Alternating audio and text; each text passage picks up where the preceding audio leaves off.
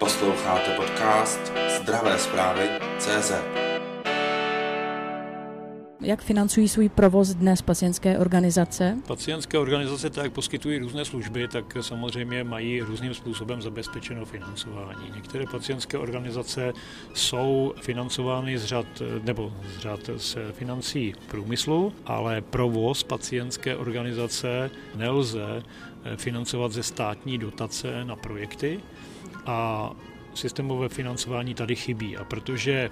spousta dobrých pacientských organizací si musí na svůj provoz zajišťovat prostředky pomocí, pomocí fundraisingu, pomocí prostě kontaktů zásadně nesystémově a zatěžuje je to, bo časově je to ve své podstatě úplně přetěžuje a oni se potom nemohou věnovat té iniciativě, pro kterou ty pacientské organizace vznikly. A my bychom rádi e, nastartovali, nebo to se povedlo v Senátu nastartovat diskuzi o tom, a dneska o tom není pochyb, že pacientská organizace by měla být financována ze státního rozpočtu nebo z nějakých stabilních zdrojů, alespoň řádově na několik let, protože v současné době i úřad vlády, který poskytuje nějaké finanční prostředky na provoz pacientské organizace, v současné době největší objem prostředků dostává z této kvóty Národní rada zdravotně postižených, jejíž práce je zcela jistě potřebná. Ale není to systémové, protože je to na jeden rok a nikdo neví, co bude v následujícím období. A my potřebujeme mít jakousi jistotu, i když dneska není jistota vůbec žádná, ale jakousi jistotu, že činnost potřebná pro společnost, tady bude podporována i nadále, že si můžeme vychovat eh, manažery pacientské organizace, kteří mají jakousi rozumnou perspektivu srovnatelnou třeba se zaměstnáním u soukromých nebo státních zaměstnavatelů, aby se té práci mohli věnovat maximálně a nemuseli se obávat o nějakou jistotu přežití a fungování. Kdyby se tomu mohlo stát, kdyby z toho státního rozpočtu mohly ty pacientské organizace začít ty finance stabilně čerpat? No to bych taky rád věděl. Je to, je to běh na dlouhou tráť a my jsme rádi, že se povedlo tu diskuzi nastartovat. Ukázalo se, že řekněme částečná finanční, částečně finanční objem by mohl přijít z veřejného zdravotního pojištění, ale tam je to potřeba upravit legislativu, aby zdravotním pojišťovnám z preventivního fondu bylo umožněno poskytovat prostředky jinak než projektově, i když zaměstnání, řekněme, potřebného manažera pro organizaci potřebných, řekněme, preventivních projektů se zcela jistě projektově postavit dá. A potom se tady eh, skýtá možnost eh, čerpání pro rozvoj norských fondů, ale to je otázka taky znalosti v psaní projektů a tyhle ty, řekněme, zahraniční zdroje jsou pro některé organizace nedostupné, byť ministerstvo zdravotnictví se snaží poskytovat eh, školení těm lidem, jak o tyto zdroje žádat, tak si osobně myslím, a budu chtít v budoucnu nějakým způsobem jít touto cestou, aby tohleto zabezpečoval stát a ať už se domluví prostřednictvím kterého kanálu ty prostředky bude možné čerpat, ale mělo by se to ujednotit a měl by se tomu dát nějaký rámec. Za mne, ale je to můj osobní názor a není to názor celku, kterému předsedám, je, že eh, když se jedná o práci ve prospěch společnosti a o práci pro tu pacientskou organizaci, která přináší prospěch společnosti, tak by tohle mělo řešit Ministerstvo práce a sociálních věcí, protože se jedná o zaměstnance, kteří jsou potřební pro řekněme, tu celospolečensky významnou e, činnost. Máme tady kolem 120 pacientských organizací, podle čeho teda by ty peníze potom konkrétně čerpaly? Máte nějaký návrh? Abych řekl pravdu, tak já osobně jsem si ještě nedokázal zmapovat, e, řekněme, potřebnost všech pacientských organizací, které tady jsou. Zcela jistě, jak to máme i v jiných oblastech, jsou tady pacientské organizace, které mohly, neříkám, že museli, ale mohly být účelově založeny některými společnostmi, které měly zájem zájem, aby, se, aby pacienti obhajovali jejich eh, zájmy na trhu například s léčivy nebo zdravotnickými prostředky. A dokud nedojde k dokonalému zmapování a k nějakému vyselektování těch eh, opravdu potřebných, kteří odvádějí tu práci, tak eh, se nemůžeme bavit o nějakém přerozdělování financí. Ale na tom musíme my pacienti zapracovat sami a ty pacientské organizace také. Nemám na to žádný hodnotící rámec prozatím a tohle to je v mé hlavě, aby jsme sami předložili poskytovatelům financí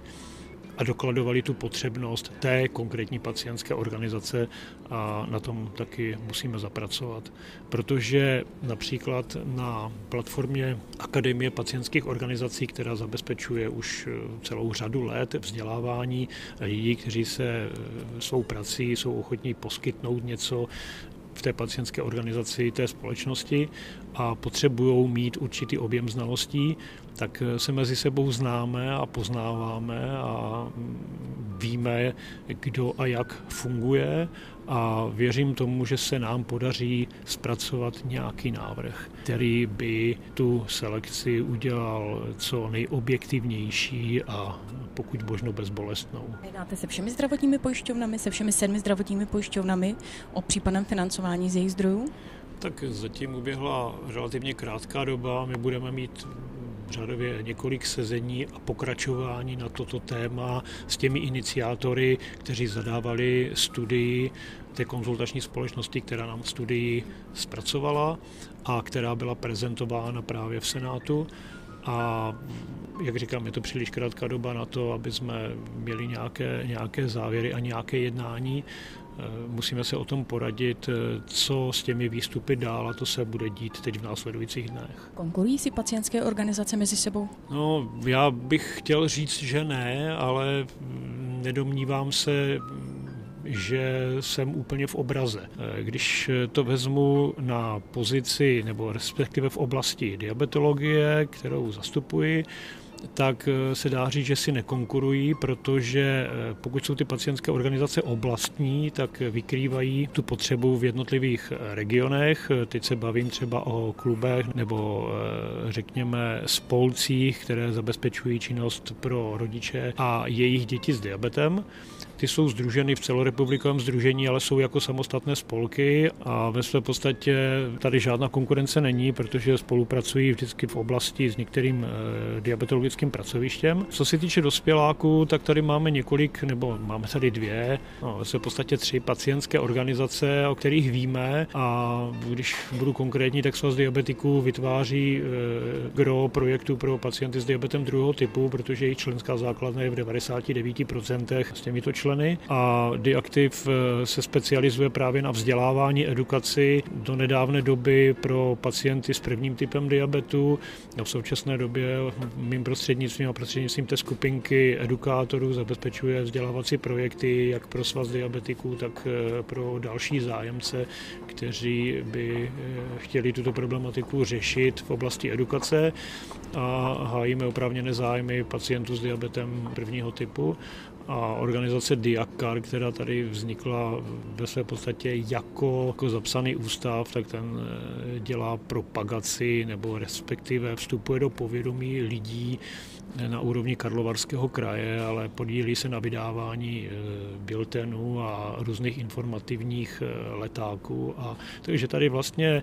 konkurence neexistuje, je to spíš o té spolupráci a o tom, že tady je těch organizací víc, ale to se do budoucna může změnit a můžeme v budoucnu zapracovat na tom, abychom nějakým způsobem sjednotili zájmy pod nějakou střechou, která by obhajovala zájmy všech pacientů s diabetem od dětského věku až po seniorskou skupinu. Zvládnete eh, financování svých provozů v příštím roce, nebo už víte, že nějaké organizace zaniknou kvůli následkům pandemie koronaviru a podobně? Nevím, jestli je to v důsledku pandemie koronaviru. Eh, když se budu bavit obecně v, eh, v té rovině všech pacientských organizací, tak vím, řekla to paní ředitelka Eva Knapová, Aliance žen s rakovinou prsu, že tady došlo k ukončení činnosti organizace Mama Help, ale že by mohla jmenovat další, které jsou na pokraji, řekněme, zániku, protože jednak je to z důvodu samozřejmě financování a to financování nese sebou tu skutečnost, že takový ti obětaví